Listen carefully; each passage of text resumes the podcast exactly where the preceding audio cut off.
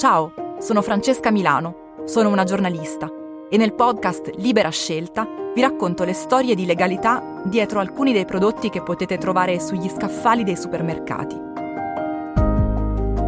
Libera Scelta è un podcast di Cora Media in collaborazione con COP Lombardia e Libera Terra. Puoi ascoltarlo ora su tutte le piattaforme audio gratuite.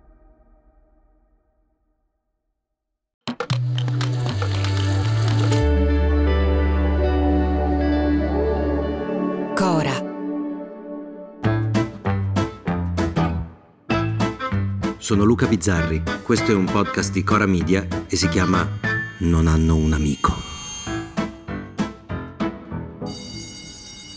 Liceo classico Andrea Doria, con l'apostrofo, di apostrofo Oria, siamo precisi. È il liceo che mi ha visto adolescente Oddio, non mi ha visto tanto perché non ci andavo mai. È il posto che mi avrebbe visto se avessi avuto un'adolescenza diversa. Era una scuola molto seria, non esistevano scioperi, mai visto uno sciopero. L'unico che riuscì a bloccare le lezioni fui io al rientro dalla ricreazione in cortile. Mi misi a braccia larghe nell'atrio e urlai: Fermi tutti! Mi è caduta una lente a contatto! E lì praticamente tutta la scuola si ingessò mentre io e tre bidelli eravamo faccia a terra a cercare per mezz'ora una lente che mai si era scollata dal mio indice destro. L'avevo tolta dagli occhi nel caso qualcuno avesse voluto controllare, sono un professionista.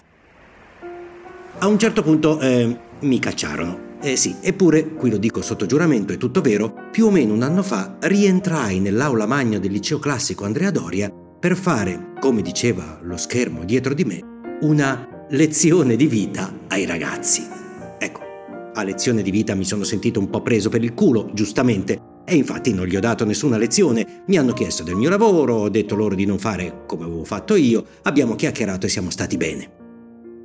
Ma in quell'occasione conobbi un po' di insegnanti e tutti erano molto preoccupati.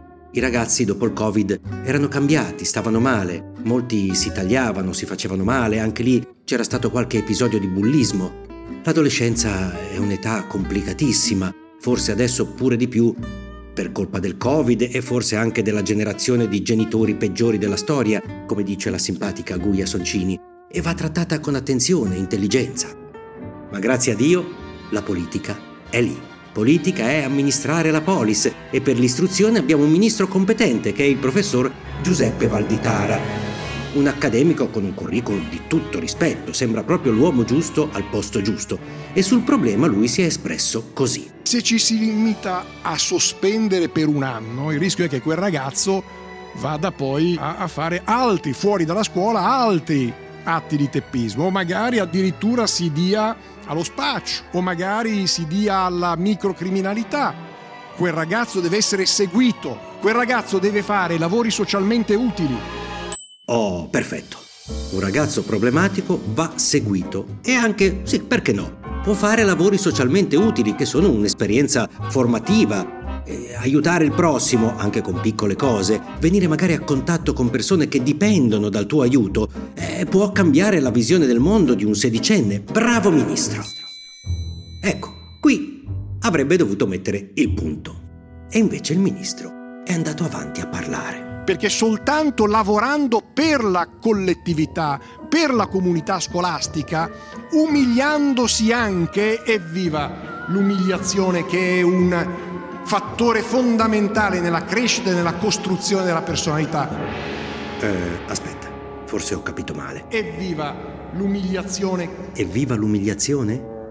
Eh, a parte che un ministro che considera i lavori socialmente utili un'umiliazione, dimostra diciamo, un senso civico un po' scarsino, ecco.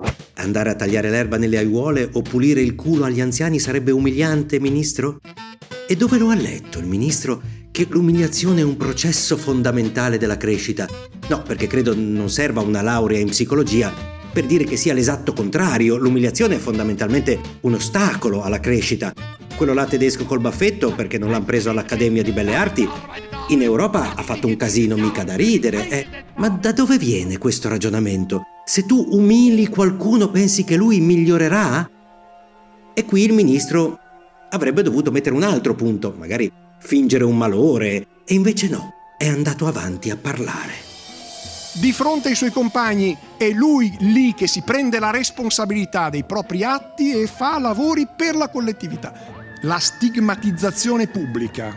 Questo ragazzo ha sbagliato e nessuno, nessuno è legittimato a dire no, ma questo ragazzo in fondo magari poteva avere le sue motivazioni. La stigmatizzazione pubblica. Stigmatizzare, imprimere un marchio su un ragazzo che ha sbagliato. Anche l'uso delle parole ora diventa simbolico. I cattivi devono essere marchiati. Le pene non devono essere giuste, devono essere esemplari. Ed è pazzesco perché io quell'aggettivo non lo voglio usare, perché io lo so che non stiamo correndo quel pericolo lì, lo so che quella parte della nostra storia è chiusa, lo so che chi usa quel termine sbaglia, che è ridicolo. Ma io lo devo dire, io non ho mai sentito un ragionamento più fascista di questo.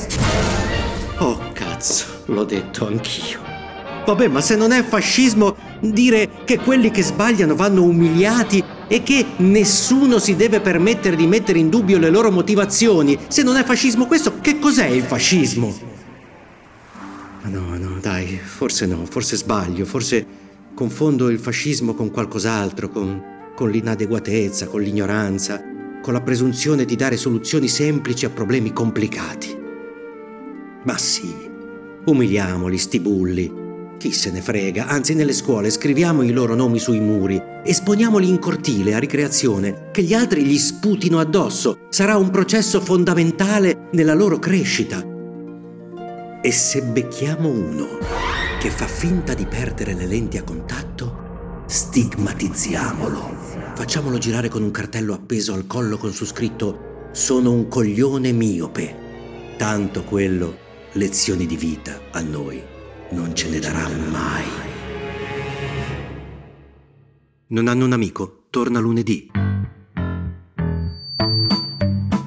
Se volete commentare, se avete idee o suggerimenti per nuove chat di WhatsApp o testimonianze di nuove chat di WhatsApp, potete scriverci a nonanunamico@gmail.com o nonanunamico@coramedia.com. Anche per gli insulti, prendiamo anche quelli. Non hanno un amico è un podcast di Cora Media scritto da Luca Bizzarri con Ugo Ripamonti. La cura editoriale è di Francesca Milano. La post-produzione e il sound design sono di Filippo Mainardi. La supervisione del suono e della musica è di Luca Micheli. Il producer è Alex Peverengo. Le fonti degli inserti audio sono indicate nella sinossi.